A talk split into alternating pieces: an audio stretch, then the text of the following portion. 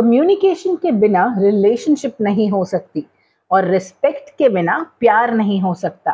पर अगर ट्रस्ट नहीं है आप दोनों के बीच में तो कोई वजह ही नहीं हो सकती टू कंटिन्यू द रिलेशनशिप इसीलिए कहते हैं कि जब भी थोड़ी दूरियाँ आने लगे तो या आप कम्युनिकेशन बढ़ा लीजिए, या ये नोटिस कीजिए कि आखिर प्रॉब्लम कहाँ पर है।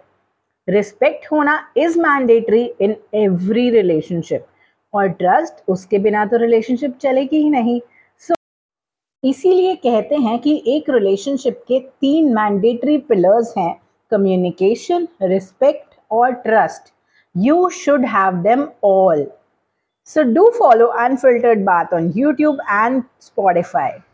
Stay tuned with us.